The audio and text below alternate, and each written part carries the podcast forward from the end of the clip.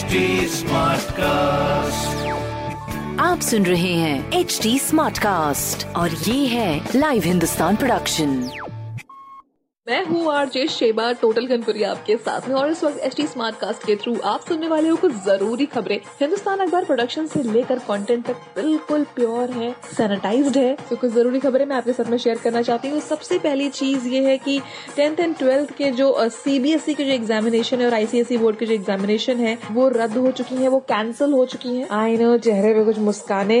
इसके अलावा दूसरी खबर यह है कि मेल और जो एक्सप्रेस ट्रेन है, वो 12 अगस्त तक नहीं चलने वाली हैं।